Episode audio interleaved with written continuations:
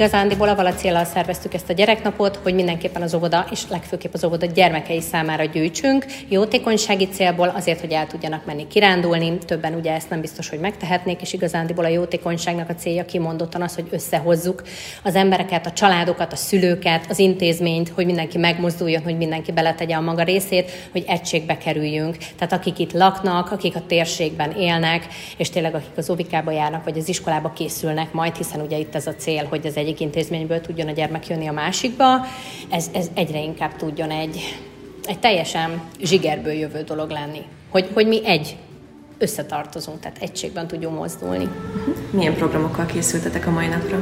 Ugrálóvárral, csillámtetoválással, arcfestéssel, nagyon sok segítséget kaptunk sok helyről, süteményekkel, vásárral, kézműves termékekkel, könyvjelzők, jött táskaadomány, ajtókopogtató, sütemény, nagyon sok fajta szendvicsek, fagyi adományt kaptunk, mm, akkor ugye a koncert, Verombo a koncert, fotósarok, az iskolából is a, a trambulint használhatjuk, lovak jönnek, bocsánat, majdnem elfelejtettem, tehát póni lovak jönnek öttől, és rendőrségi kiszállás lesz autóval és kutyás bemutatóval.